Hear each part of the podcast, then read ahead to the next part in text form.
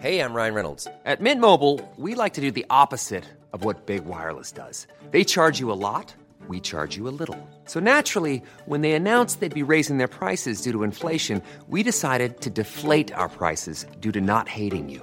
That's right. We're cutting the price of Mint Unlimited from $30 a month to just $15 a month. Give it a try at mintmobile.com slash switch. $45 upfront for three months plus taxes and fees. Promo rate for new customers for limited time. Unlimited more than 40 gigabytes per month. Slows. Full terms at mintmobile.com. Unfiltered Night Talk with the original king of unconventional conversation. The Late Night Alternative with Iain Lee on Talk Radio. Well, Catherine's late. But the show is the show is beginning. I've been and gone, mate. Okay, all right. gonna sit here. Okay, you're going to sit over there tonight, are you? Yes. Late night alternative. Um, my uvula is huge today. Boasting. It is huge. I've never. Honestly, I, I woke up this morning and I coughed, and something felt wrong. And I went to the mirror and looked, and my uvula I can make sit on my tongue. This is this is true. This is you know the uvula is the little boxing punching bag at the back of the throat. It, it's swollen, and it can I can if I I won't do it now, but I, I will do it at some point. You're going to see it. It's his favourite thing today, If so I you're going to see I it. go, "Oh," it sits on the back of my tongue. It goes up and sits. Well, don't go h- then. Well, I'm, I want people to know that I'm very poorly, and I'm yeah. I'm But still, you don't like to talk about I it. I do like to talk about it. I'm being a very brave soldier. Um, Robin Ince is here. Good evening. Hello. Robin. Let's. We're going. I've had that before with the uvula. Yeah, Have you? it's uh, yeah normally during the Edinburgh Fringe Festival, and uh, you have that night where you think I've got to swallow whatever's stuck in my throat, and then you realise you've actually been trying to swallow your own throat, and then you go to uh, a high street chemist, and they always have a se- they go well we do have something under the counter, and they bring up this incredible drink that's made of kind of vinegar and honey, and it's disgusting, and it's disgusting enough for you psychosomatically to think well, it must have Must cured be me doing in some way. It um. They have medicines under the counter. Well, it's just like medicines that are so unglamorous, Right, medicines okay. that are so much a 17th century apothecary Yeah. with all manner of spiders' legs hanging in them that Yeah. they think best to keep that hidden. I don't want to. By the way, I've got this coffee has got um, coconut milk. in it. Oh, I've got yours then. There we go. This is this is t- terrible. So, I, I don't want to sound racist, but Oh, God. those Chinese herbalists. What is what is that about? I went to one once. Thank you. I went to once when I was at, at university because I had a, a this kind of mark on my face that that came about because I had quite sensitive skin on my face, and when I was working at Bejams, um, the young lad who was working there squirted Bee the- jams. Oh man! Can I just say that you might as well, between Bejams and rumbelows, Yeah. you've created a Proustian sense of delight yeah, for me there. Yeah, I got my BBC micro from Rumbelows, but he squirted me in the face with Jif, and it set up a chain reaction. Stop. Hello, Jif lemon or Jif for the toilet? uh, Jif Lemon. Oh. And anyway, uh, for, for, so for years I had like a big red mark there that would sometimes pustulate. And at university, I, I was kind of into I was into crystals. I went on a crystal healing course, which I've mentioned before. I that was true. And I thought, well, I'm going to go and try the Chinese herbalists. And I went in. I said, look, I, I don't suppose you can cure this. And they said, oh, we can cure anything. We can cure anything. I said, well, I've got this, and and she looked at it and she went, right, I know exactly what you need basically a load of old leaves and bark and stuff, and I had to boil it up every day and drink it every day. And she said within two weeks that is going to be gone. And of course, a month of drinking this, and it was still still there. Ah, did you take that up with her? Or I didn't go back. yeah, I didn't. that's why she thinks she's curing everyone. they refused to go back. I didn't go back. But they're allowed. They're allowed. They're allowed to set up in the high street. There was one in Windsor High Street. I noticed today. That's not. Why have we not? Why have we not arrested these charlatans? Because no one goes back. Okay, all right. What you need, part by the the way, the next time you get a Jif injury, Yeah. is you need to take a homeopathic amount of pancake, and uh, that will actually cure you. Now, Robin Ince is here. Robin is, is has got a book. I'm a joke, and so are you. And my um six, he's nearly seven. My seven, nearly seven year old youngest son, who I only found out last night, thinks this that a screen is called a scream. We were talking about. He said, "Look at the TV scream." I said, "I beg your pardon." The TV scream. Look at that. And I said, "Ooh." Um, he thought the ti- he thought the title of this book was hilarious. Good. He saw it in my car and he was in hysterics. I'm a joke and so are you. And he just absolutely wetting himself with laughter. So the nearly seven-year-old market, Robin, cornered it. As long as they don't open it in the No. shop, as long as they buy it at the point of cover, everything is absolutely fine. Or if you can somehow get it so it opens at the page with Nina Conti and Monkey, then oh that yeah, would, that, was would a lot it. of fun. She's brilliant, isn't she? Yeah, it was- Conti? I've not seen her for years and years. She was always one of my favourite turns. Well, she just it gets better and better, and it's such a. If, if I'm sure you've seen it, I don't know if you've seen it, just this the routine where basically she's got Monkey her her, her tw- and then she removes Monkey, but she keeps being a ventriloquist just with a hand, and then the hand drops down, and she's still being a ventriloquist, and then she opens her mouth, and out comes the voice of Monkey, and that to me is up there with uh, watching Dead of Night or any of those portmanteau things where I'm a ventriloquist and he's alive, he's alive. Oh, don't be so silly. He did the murder, not me. It really did feel like that moment. What was that? Um, what's the uh, Anthony Hopkins uh, Magic. magic, where um, he's an old he's an old boozer. I'm not.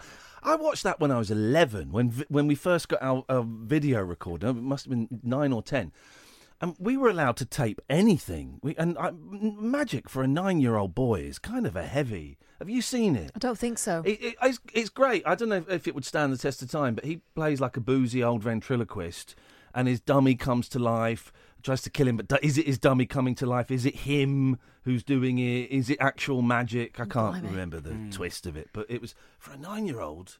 That was heavy. yeah. It was one of the only three films that our generation could watch. It was uh, Magic, Yes. uh, The Wild Geese, and The Medusa Touch. they were the three films that were always somehow available. When you went into video, kids these days with their YouTubes and their Netflix, you get anything, and your t- your torrents, you can get anything.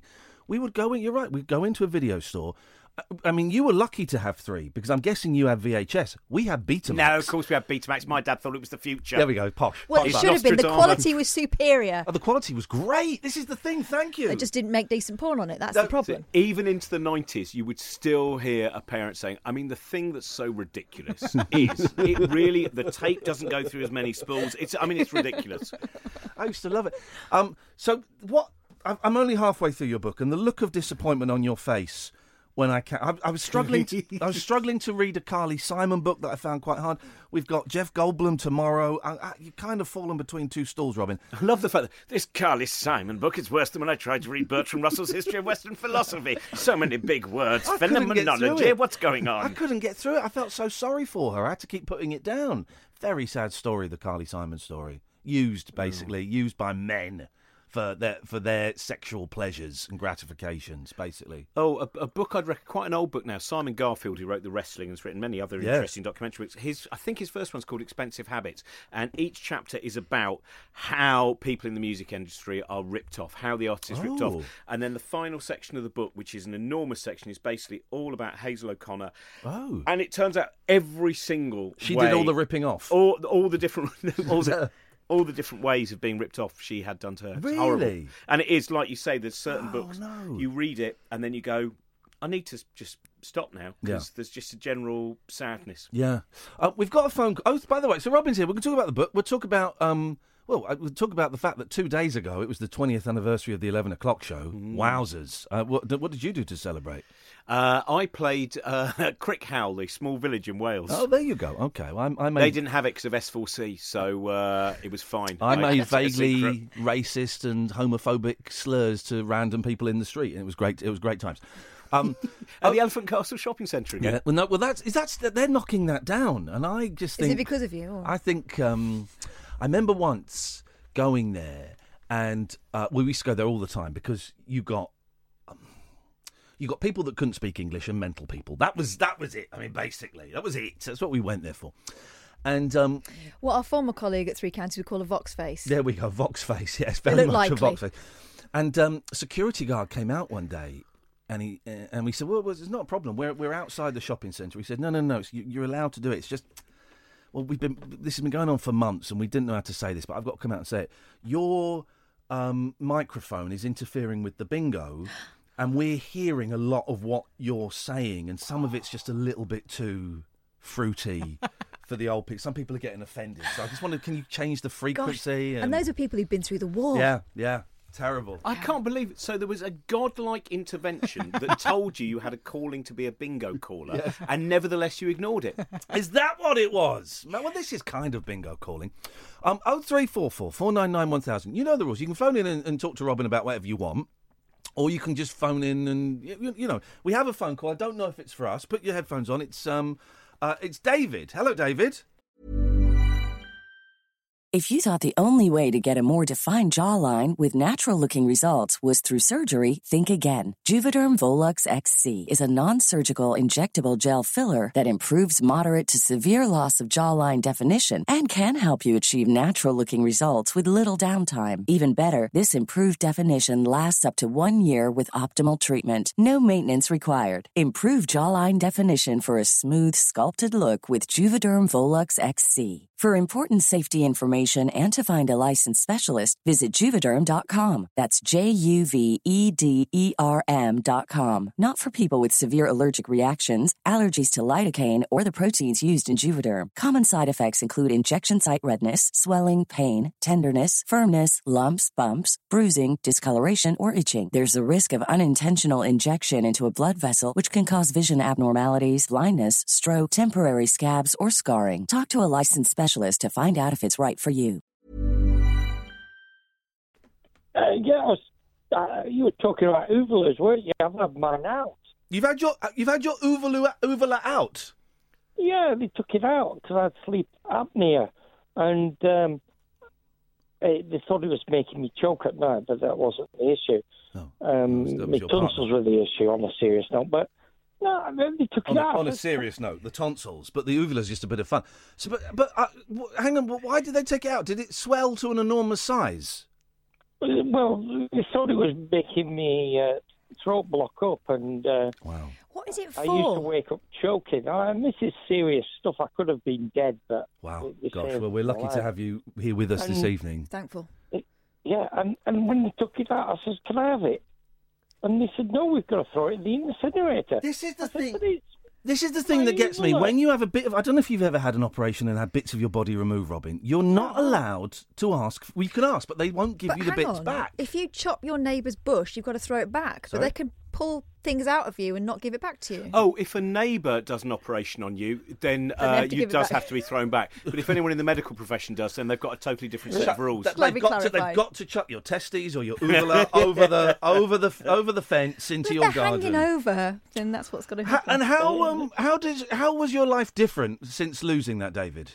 Well, I, you know, like you, you sort of, oh, you, you, you, you could like, oh, Well, you can't finish a sentence. You It would appear. I don't know if that's a direct you, result. You, you, you can like breathe out in a certain way, and you can move it, can't you? You, you know, and it flaps around, and I can't flap it around anymore because Okay. it's not there. Well, David, thank you very much indeed. It's a beautiful image. Uh, someone has, has, te- has texted me, tweeted me, that uh, Lizzie says you can get uvula, pi- uv, uvula, uvula piercings. You can get Mm. Why? them pierced. Why? Why? Why? Wow, that's prompted a reaction. Oh. Who's going to see it? Um, your dentist, your lover. Even as a kind of, if it, if it was meant to enhance some form of kissing, then you have to find the length of tongue that's correct. No, this doesn't. It can work only out be for all. the pleasure of Gene Simmons if he's if you're kissing him or a cow. It can't be. It can't be. And we're going to go it. It can't be for oral Well, pleasure, can it? Because a lot of these piercings in the tongue and in the genitals are for, are for, for pleasure during sex to increase stimulation. Uh, the tongue is supposed to be, I've never experienced it, a pierced tongue is supposed to be incredible for um, oral sex on either a man or a woman. But that's that's too far back. I mean, that is. Um, what, uh, Lizzie? I'm, I'm assuming you've got it done because you've tweeted me, you, you, and you look the sort from your avatar. Let us know why. Let us know why um, why you did it. who thinks of these things where they look at that Perverts. wobbling about and go, oh, I, can, I can jazz this It's up? perverts. It's perverts. Do you remember we had um, like three counties where we met? This guy, this caller came in one day. Oh, God.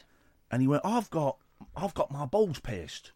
Oh, that's great. And then he just stood up and whopped them out, and just you know, just very close. I'm offering, so very close with his his pierced testicles out. Why would you Yeah, thanks display for, that? Thanks to- for making me leave the room for that, by the way. I'm very grateful. Um, we'll talk about we will talk about the book in a second. Oh, and you've got the pleasure None of those things are in the book, by the way. If anyone has now been turned off the idea of the book, no, there are neither illustrations nor paragraphs. There's always a second edition. But I'm I'm prepared to doodle in mine, and when I finish, give it away. Um, oh three four four four nine nine one thousand. Um, this is the late night alternative on Talk Radio. Talk Radio. Listen, phone, talk. Talk Radio. We'll get you talking. Hello, I'm Jamie East. Now, as well as being on Talk Radio every afternoon between 1 and 4 pm, I've just started a brand new podcast that I wanted to tell you about. It's called Talk Film. We've got interviews with the big stars like Martin Freeman, Thandie Newton, Josh Brolin, loads of them, and also all of the reviews of the week's big releases. There's a new episode every Thursday, available through Apple Podcasts and your favourite podcast app. Just search for Talk Film and give it a whirl. If you like it, please hit that subscribe button. Across the UK, online and on DAB. The Late Night Alternative with Iain Lee. On Talk Radio. Um, Iain Lee, Catherine Boyle. We're joined by Robin Ince.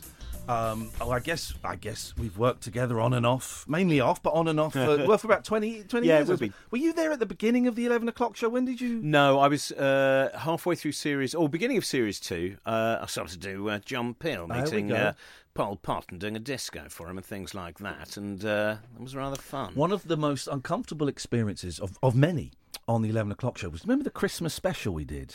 Oh, It was with a- Frank Carson.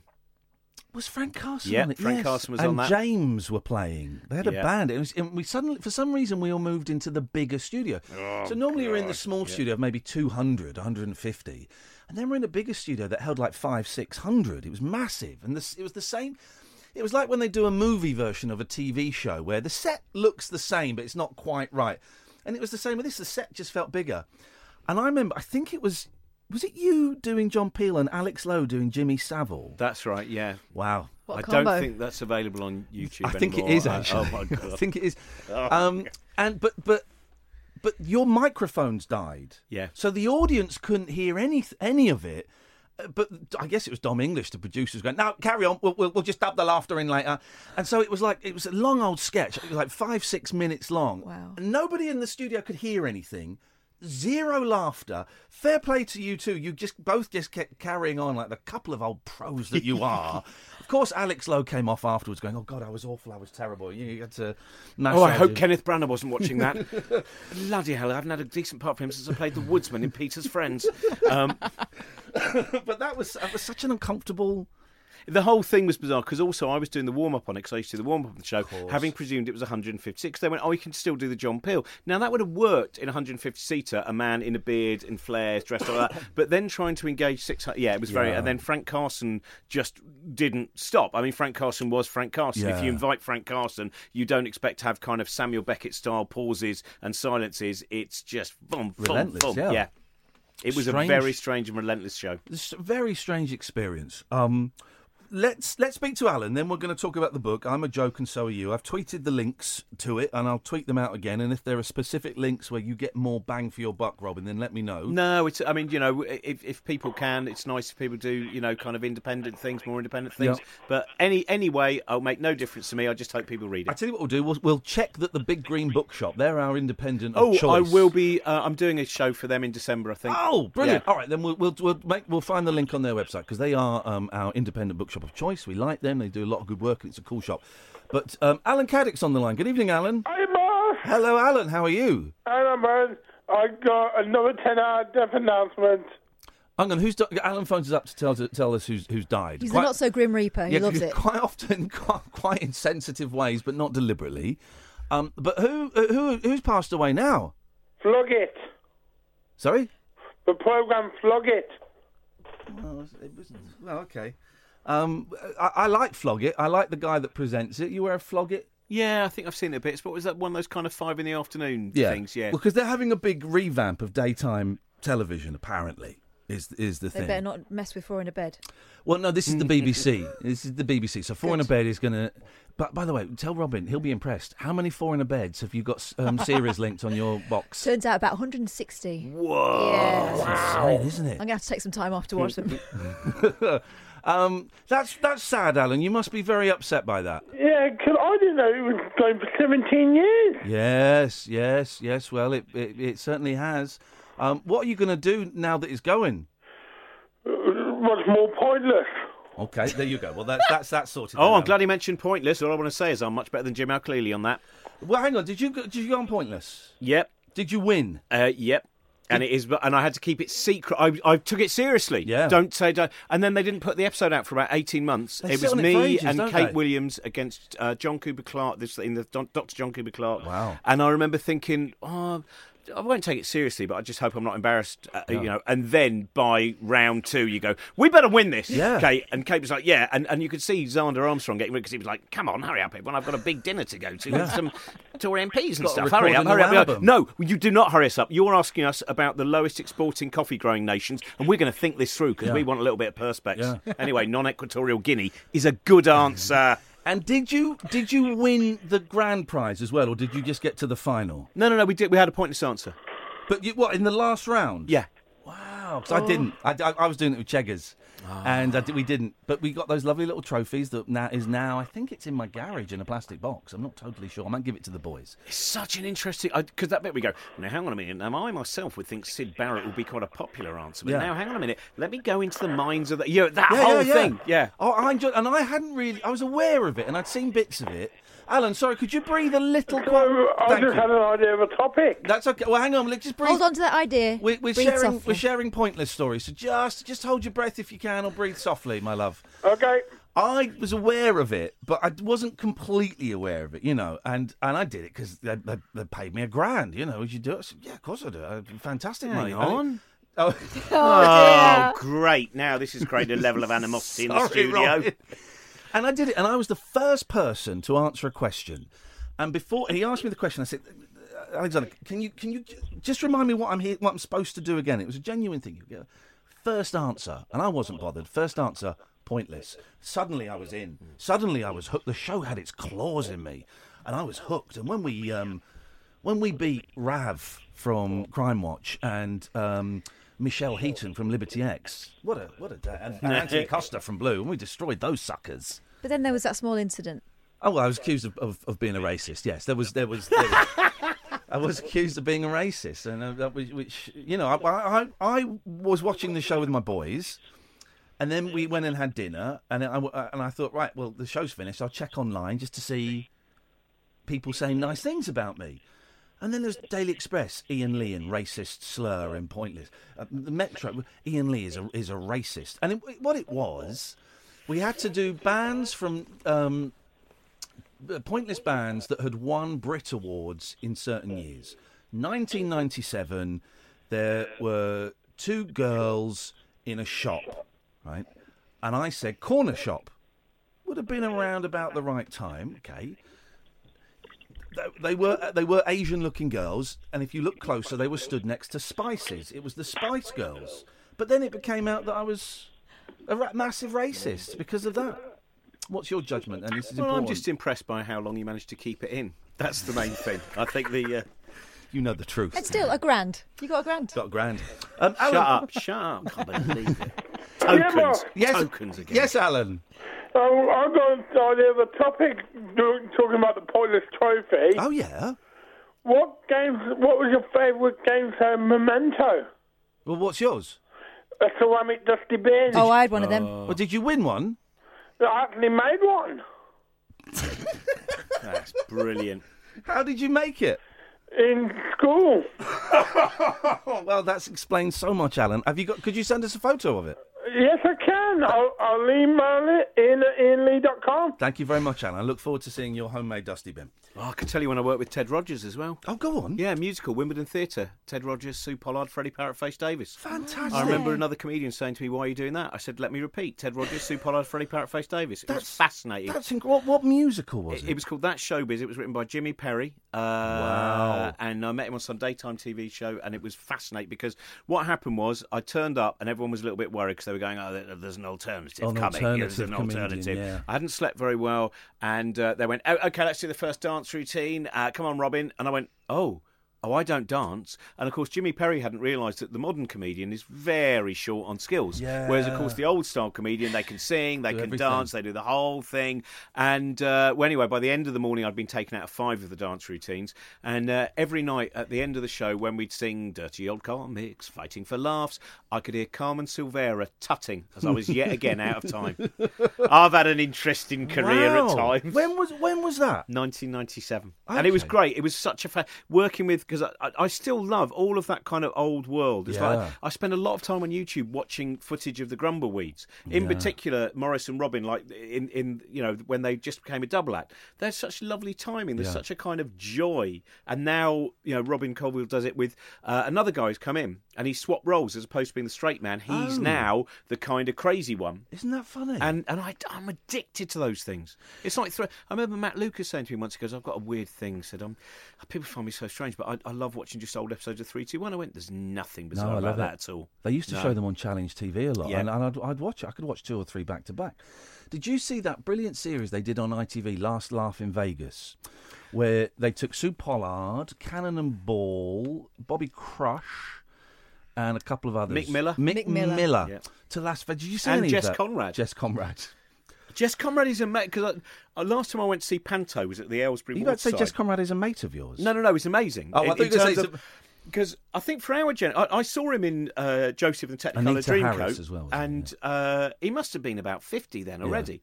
Uh, but w- when I went to see Panto, and uh, there was a bit, I think uh, Anita Dobson was in it, Yeah. and uh, and then when when Buttons comes out and he goes, and we got some celebrities in the audience, ladies and gentlemen, he's the king of showbiz, Jess Conrad, Wow. and Jess stands up and "Hey," like that. But of course, for a lot of generations, Yeah. Jess Conrad is he's in a weird, Yeah, yeah, yeah. Well- it's a fascinating career. Oh, I don't know that much about him, but I love the fact that even at this age, he still plays the role of the huge star. That that I don't know whether it's put on or it's now him, but that kind of that slight arrogance, that uh-huh. looking down his nose at everyone he's Still else. a dreamboat, isn't he? Oh, he's- you know, He's and- like 83 or Yeah. something, isn't it? And he, incre- and he always he mentions the Botox and everything, doesn't he? But what we love about and we celebrate on this show a lot. Um, kind of the older comedians. We've had Tommy Cannon on and Eddie Large and uh, and and Bernie Clifton. You know all of that. We kind of Oh, celebrate. Bernie Clifton is he's nuts, but he's Isn't he great? absolutely yeah. He's he's brilliant, Yeah. and I think hugely underrated. I think if you watch what Bernie Clifton does, I remember when he did his thing. Sometimes he used to do this bit where he'd sing, "You gotta have tape, you've got," and he wanders around the audience basically with a tape dispenser, a kind of you know parcel packing tape dispenser, and until they're all entangled, and then he just goes, oh, "I don't really know how to." Finish this. I don't know how to get anyone out. You know, and so everyone just is just. and I remember someone saying about he has these huge inflatables in his box, like big gondolas and, and an inflatable nun. And I think it was at Bristol Colston, Bristol Colston Hall. I was doing something with him there, and uh, someone said uh, said so that at, right at the end, uh, Bernie, we have to make, we're going to make all the doors open so you can get the huge inflatable nun on stage. blah, blah, blah, and they've got everything set up and every single, but they're all there, and he just forgot to do it. And there's just someone waiting with an inflatable nun and everyone, and it's just yeah, he's he's magnificent. And those people are, and we, we started kind of getting them on the show after, um, what year was it that everyone died? 2016? when everyone died, and, you know, people would die, and then the next day they go, oh, we love them so much. And we kind of thought, well, let's get them on now and tell them that we love them now. And what was great watching that show, particularly with Cannon and Ball, just their years of, of training their timing was incredible. You know they could read each other. They could there, there was a bit where they just had to they were in a rehearsal room and they're playing music and to loosen them up everyone has to one at a time just dance across to the other side of the room. And uh, Bobby Ball was the last one, and he starts moonwalking, and it was brilliant. And he, he moonwalked brilliantly, and it was just hilarious because it came from nowhere. Uh, my favourite is uh, on one of the shows where they sing "Sometimes When We Touch," Mm. and it it's almost like only at the final rehearsal did they go, "Hang on." Tommy, I've just looked at the lyrical content of this, and, and it doesn't kind of match up with what. And their chairs are so far apart that they barely fit on the TV screen. It's just. Uh, uh, I still have. I have the seven-inch single of "We Are the Boys in Blue," whoa, which I got sent by the Rank Film Distributors because when I was a kid, I used to write to Rank Film Distributors about once every three months, pretending I was doing a project about films, thinking they'd send me posters for Lewis Collins, Who Dares Wins, and the Wild Geese, and they just sent me increasingly large posters for Cannon and Boys Boys in Blue, Yeah. till eventually I had one which was like 60 inches by 40 inches. Wow. And the final time, they also sent me the 7 inch single as if to go, We know what you're doing. you're not going to get any Lewis Collins merchandise, mate. You said there's another one. It's going to be a billboard. Yeah. so the book, which my Oh, yeah. the, Robin Ince, I'm a joke and so are you, which seven-year-olds find that title hilarious. A comedian's take on what makes us human. Got Matt Haig's name on the front, friend of the show. Stewart Lee's name on the front. So you've got two big names on the front. What's it about? I've not read it. Uh, basically, it's about. Uh, well, the idea is it, it originally started from uh, just over four years ago. I was doing uh, a, an Edinburgh event. It was it was a, a night called uh, Cheap Than Therapy, and it was about it was basically to raise money for Mind. And it was uh, uh, each, each night different comics would come along and they'd either talk about their actual therapy or how comedy is therapy or whatever, do a stand up Yeah. routine. And the night I was doing it, I was doing it with a guy called Eddie Pepitone, who was a brilliant American comedian. And in the interval before Eddie and me then did a kind of sit down chat about comedy, everyone turned on their phone, and I just saw the whole room, just people kind of went, "Oh," and said, "Oh, what's happened?" I didn't have a, a phone with it, and they said. Do you not know? It's Robin Williams, and it was we were doing it on the night that, that Robin Williams had, had killed himself. And so we we still did the and, and Eddie had kind of known him. They weren't friends, but they were on friendly terms. and they worked together. Um, then the next day, there were all of these articles in the press that just seemed to be "Tears of a funny man," another tragic clown stuff. Yeah. And and I thought these are. First of all, it belittles what happened. Just ah, well, of course he was a clown, he's a comedian. This is bound to happen, and and also it didn't take into, as a, in fact, very few people knew at the point. But Robin Williams also had very serious illness, and there were many other. We Yeah, we yeah. have no idea. I mean, that would be, and so I started thinking around that point, which is there are so many cliches about comedians and this idea of of, of the otherness of them. Mm. And actually, what I think is interesting, having done it for for nearly thirty years now, is that when you go on stage, you become an exaggerated version of yourself, right? So that that is not everyone does, but a lot of the people I work with, you know, Josie and Stewart, Josie Long and Stewart Lee, and people like that, you know, you go on and you're just a slightly exaggerated version of yourself. And so actually, rather than comedians being different, if you look at the exaggerated version and you work backwards how much do you find out about all humans? So I, I kind of the book is about, and I talk to neuroscientists and psychologists and uh, geneticists and lots of comedians as well, people like Noel Fielding and uh, and Sarah Kendall, and I talk to Alan Moore as well. Um, just trying to work out on each chapter. Some of it's about social anxiety, some of it's about imagination, some of it's about inner voices, some of it's about why we become who we become. I mean, Mm. because again, with comedians, there's always that narrative. People love that narrative. The uh, the the ah, well, of course, something terrible happened in their childhood. Yeah. Um, but again, of course, there's an enormous number of people who something happened, some loss or whatever it might be, who don't become comedians. But it does, by using that as the starting model, is to try and work out, you know, why are we the human beings we are? And then how do we cope? Because I think, you know, for stand up is, it's a really fun coping mechanism. I mean, it can still drive you insane. And I know a lot of stand ups who go, I think this is the thing that's actually got me through. Or is it the thing that drove me mad? I don't know. yeah. So it's kind of looking at those. Stand ups are we I mean, I did it briefly and I was never considered myself a stand up. It was always a means to an end for me. But it's a weird thing to do, isn't it? To, to say, right, I'm going to stand uh, in front of, you know, a complete room full of strangers and talk for 10, 20, 45 an Mm. Hmm. hour and with the, the intention, the main intention of making them laugh. It's a very. Um, it's not the tou- toughest job in the world. People that say that I think are wrong, but it's a very strange exposure to to, Yeah. to, to you know just to, to expose yourself like that and put that much pressure on you. In yeah, in another way, I was talking about this actually with Josie Long this evening in a book event, which it's it's the easiest part of the day. Okay, go on. Because you go on stage and you know you have yeah we all have dud gigs and bad nights, but overall you have an hour and a half or two hours where you're controlling the situation to some extent. This is me, and you know what way they're looking directly at you. You're looking at them. You're you are controlling. Whereas the moment you walk out in the street, there's people over there and there's people over there, and Mm. are they looking and going, "Who's that weird bloke over there in that rubbish cardigan?" And Who's yeah? So it's this uh, uh, for a lot of people I know. It's actually it's like the happiest bit of the day. After the worry is then you're going, look, I'm being ridiculous and I'm larking about and um. And I th- so I think that's you know I, I know a few people who said yeah the, the bit on stage is easy it's the other 22 hours which was is a nightmare What was your first? Because we've worked together. I don't actually know that much about you, Robin. What was your first gig? When did? What was the? What made you think? Yeah, I'm gonna, I'm gonna uh, give this a go. How did that happen? Well, it was. I mean, the first thing was just when I uh, once I saw. I mean, I've always loved things like Laurel and Hardy and the Goodies, and then I saw Alexei Sayle on OTT, the kind of Mm. adult version of Tiswas, you know, which was such a naughty show to watch. OTT, yes, gosh. You know, where you'd have Alexei Alexei Sayle and Bernard Manning on the show. You know, it was kind of at that Wow, point, and, yeah. and then you know Rik Mayall before that with Kevin Turvey. Yeah. And I just went, this is the most brilliant thing in the world. So I had a real, and then I tried it when I was about eighteen. I did some terrible gig. And then probably, you know, I, I started probably in about 1992. So I Mm. was, uh, but I always, I knew I just really wanted to do it. And it is a thing that can drive you mad, but it is, yeah, it's just a.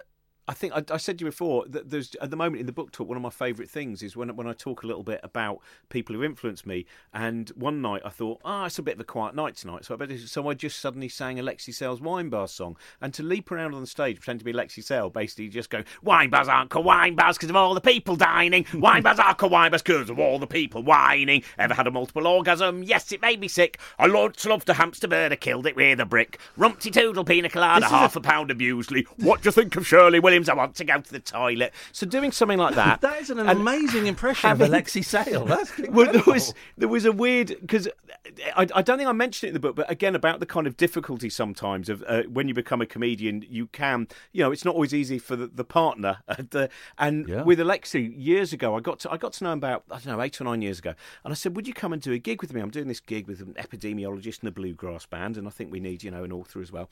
And he went, "I don't really do stand up." I said, "Well, you don't have to do stand up. Um, we just have a conversation. You can do what you do at book things or whatever." And uh, so.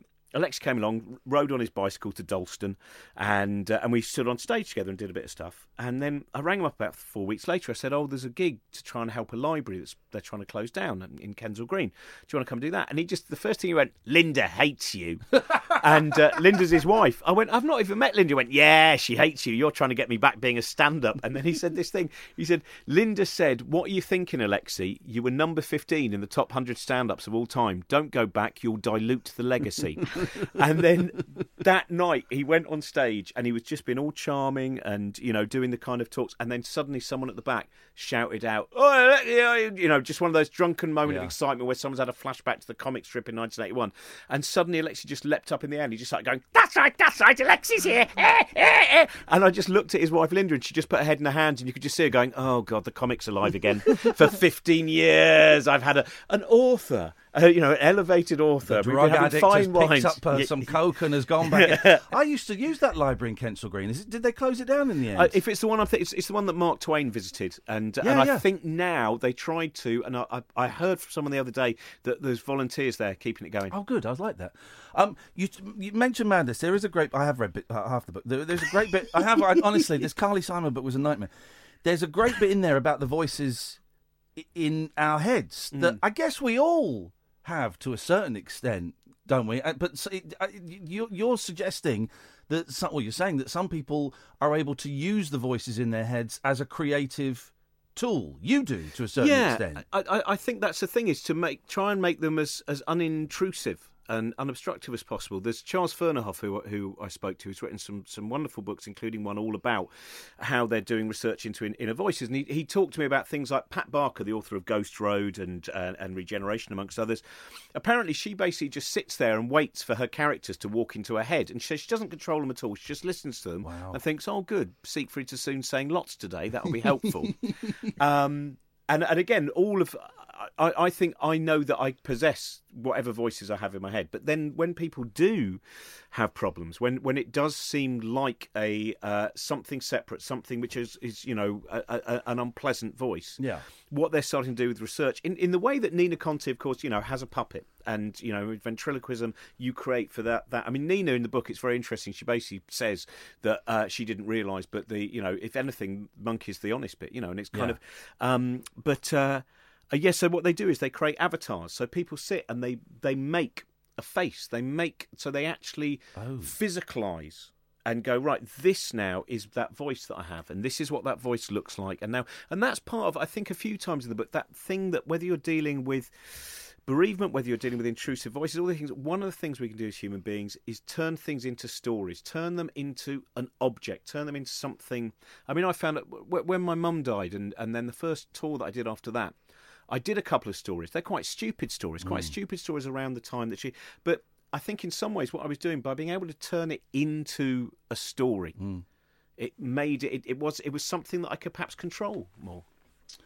Um, they do. uh, they do. I know with kids that have been abused, they do a thing where they get them to put a, like a glove puppet on, and and the puppet talks about what happened to save. You know, the, so it's to save the kid talking about it. Did you? But you're because quite quite often my voice, it, my voice is a different.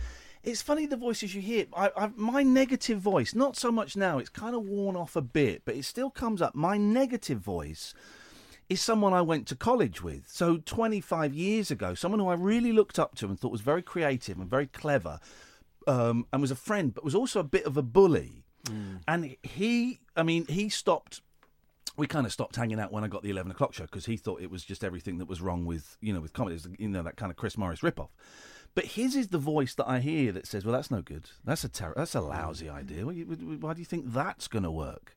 Uh, have your voices are they different? Have you got people that say different things to They- you? I mean, a lot of them I say out loud, Right. Because I'm around the house quite a lot on my own. so Singing just Sweet Caroline. Of, uh, yeah, singing "Sweet Caroline." Uh, I was explaining to someone today that sometimes I have the uh, actor Nicky Henson uh, in my Who's head. Nicky Henson? Uh, star of Witchfinder General, Okay, uh. Psychomania, Yeah, and uh, an episode of Fawlty Towers, and a great, and also an RSC actor and stuff. And he had one of those 1970s voices where I'm wearing a cravat and I'm in a speedboat. And sometimes, so it actually comes out, and I'll just walk around the Yeah. house going, I don't know what I'm going to do next, but I think I'm going to have a cup of tea because I'm Nicky Henson. So it's kind of, so I, I, I think a lot of my love of films and, and, and media and stuff like that, that, that kind of comes into it. But Yeah. I, I've never, I mean, you know, I have the inner monologue, which is very judgmental, uh, but I kind of know it's another fragment of me that's yeah. just going, you know, that's the interest, you know, for so many people with that strange mix of, uh, you know, self loathing and high regard, Hmm. which is strange clash. That voice, the critical one, is that the one you're trying to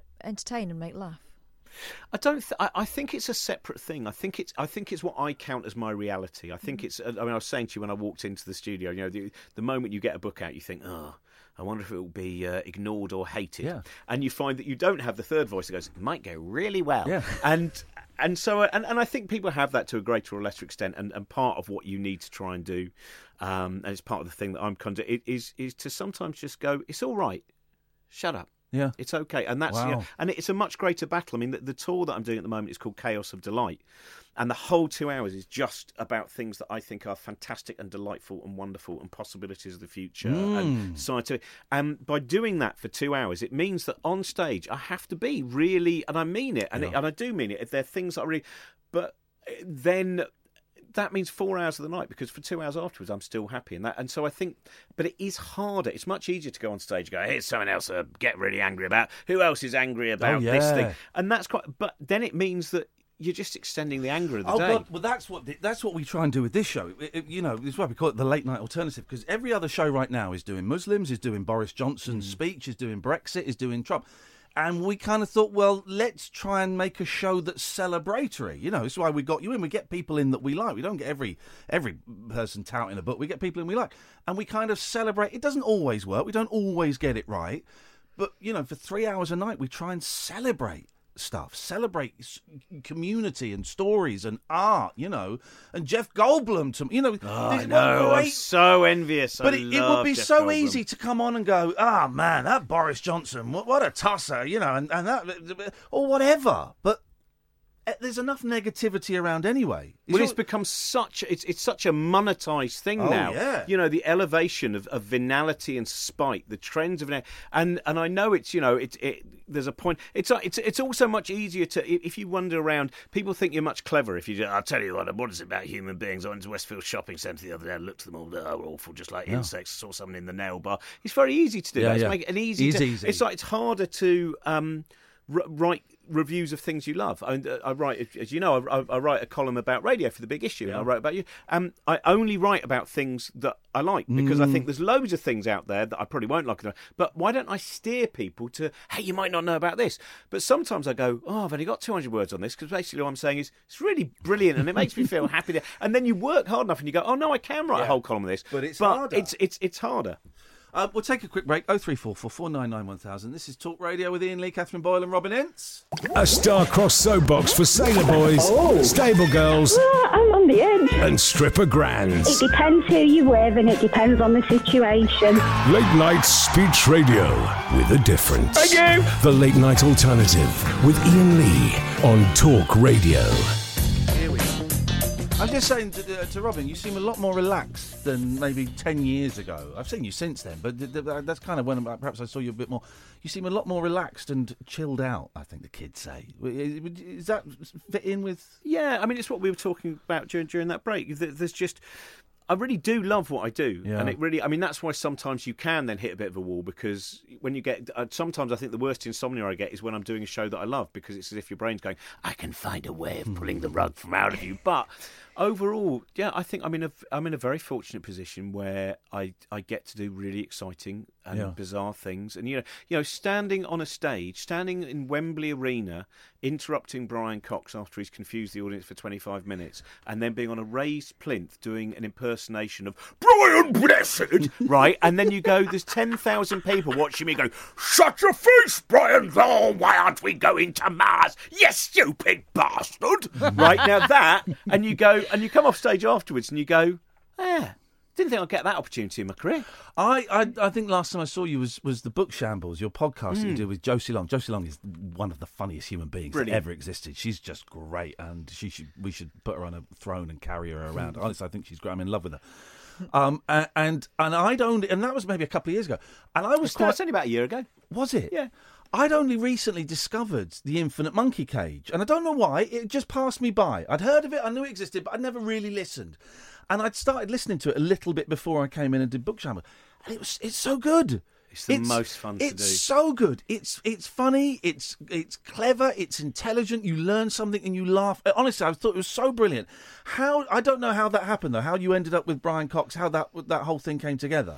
It was kind of, I mean, in some ways, it was an accident in the way that a- about 14 years ago, or maybe 15, I started doing shows which mixed up a bit of science Yeah. as well. And then I started, I used to do a show called The Book Club where I'd get lots of kind of fantastic, weird acts. Uh, there used to be uh, Gorka Gogo, who did fantastic felt costumes and puppets. And they used to do things like Elvis, the Elephant Man, Elvis, and uh, Liberani, who was half Liberace and half Arnold Schwarzenegger in The Terminator. Liberani, And come uh, my mate Joanna Neary and Josie did a lot of them as Yeah. well. And we had lots of different people doing them, and, and Noel Fielding turned up and stuff.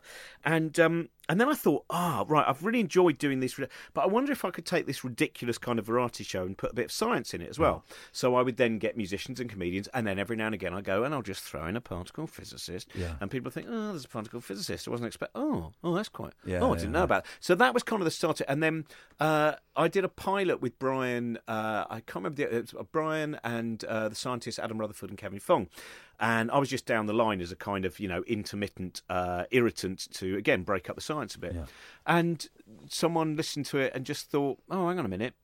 Maybe actually we want to do a show where you've got the intermittent irritant and uh, and the Yeah. physicist, and that's kind of where it came from. And our producer Sasha, who is is is remarkable and has a, a real tough job sometimes editing. I mean, Oh, I I know when sometimes people come and see the live show, they think, "Well, I wasn't really expecting to be like that," and I go, "Yeah, this is the bits that you are not." Someone described me once it's like seeing the id of Radio Four. um, they've unleashed it, but it was. Um, so it happened, and I'd known Brian, and we'd done a few gigs Mm. together, and we'd done stuff like that. And it's just, and especially after I think about the third series, we really hit the stride, Mm. and um, and it's a joy, and we both genuinely love doing it. Yeah. It- it's Oh, you the- can tell that from Yeah, it's like to it, yeah, yeah. we've got Yeah. a new series, we're going to do it. What are we going to do?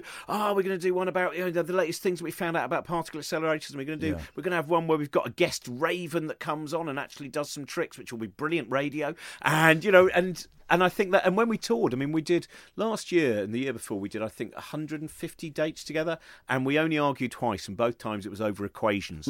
and uh, and some of the technicians said when we were doing like the arena tour, so we've never seen two people just as relaxed, and we'd just be backstage mucking about. Have a Mm. little in joke, and then suddenly you go, the Brian Eno music's nearly finished. You better wander out there, and then, oh, welcome to He's a universe. phenomenon, uh, Brian Cox, because kids love him. My mum has got such a crush on Brian Cox. Dear God, it's it's, it's horrific. Um, uh, and it, and it's uh, and I was I, and I didn't know until we, we chatted last year. You were doing these arena shows and Yeah, stuff. it's and crazy. That's incredible, man. Yeah, that's so exciting. Absolutely. Uh, and it's brilliant. I mean, the fact that he can be such a big draw, Yeah. you know, uh, uh, and and they're a joy to do is because just that balance between the science and then we do some mucking around and uh, and you look at the audience.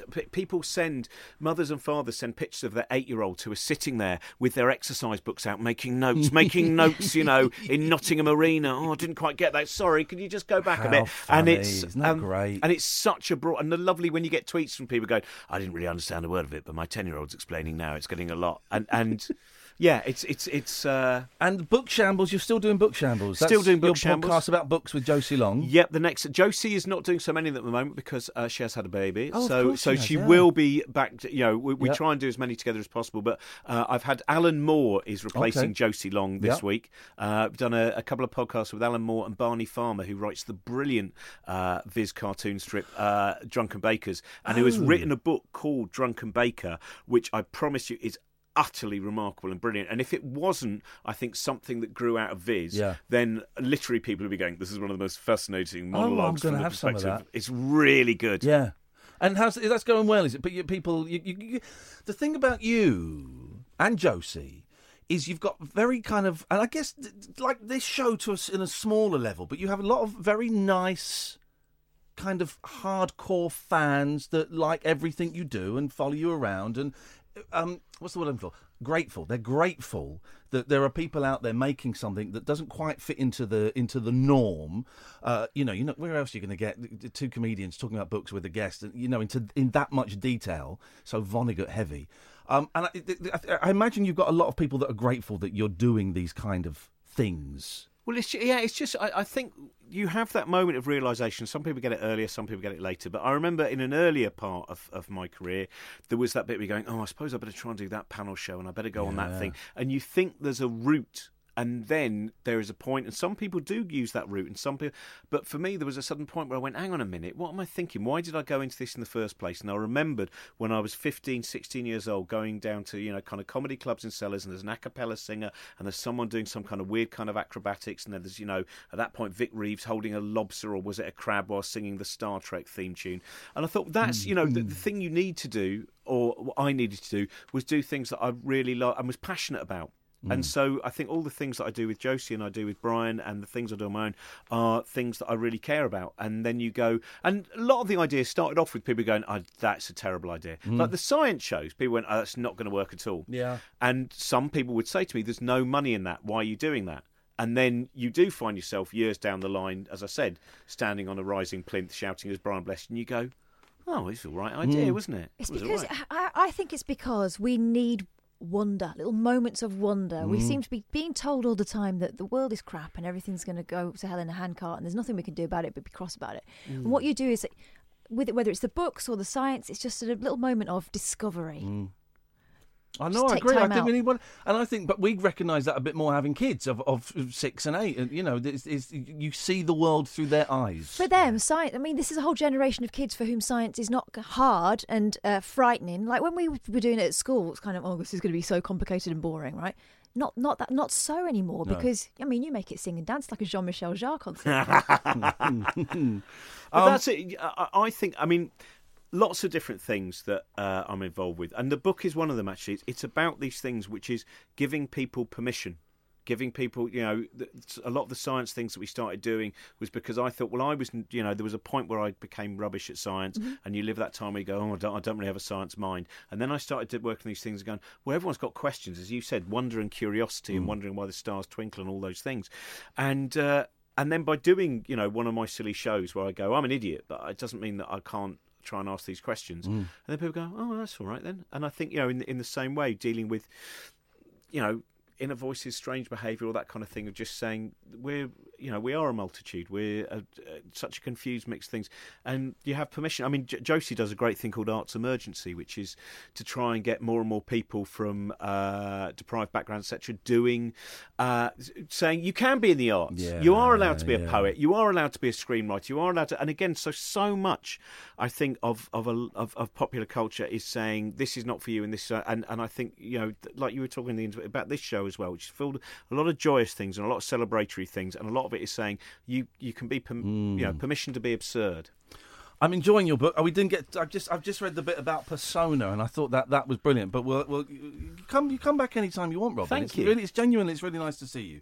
The book is Robin Ince. I'm a joke, and so are you. A comedian's take on what makes us humans. Human. Uh, I'm going to tweet. You can get it in all the usual places, but I'm going to tweet the Big Green Bookshop link. I'm going to find that in a second.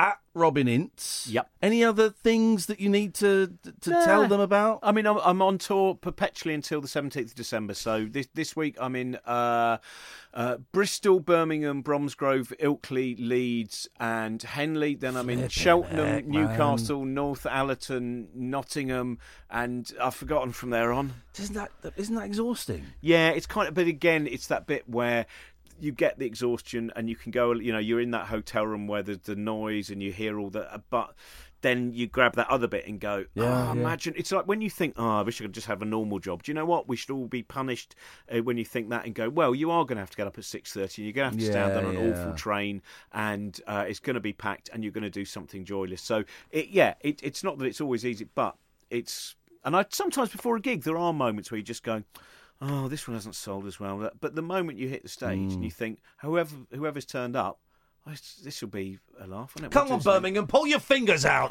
what the hell is wrong with you? Robin, it's nice to see you. Thank you. Oh three four four four nine nine one thousand. This is the late night alternative on Talk Radio. The radio show where the owls are not what they seem. Do you or have you ever watched Twin Peaks? The late night alternative with Iain Lee We could be dreaming and meeting each other in our dreams. on Talk Radio.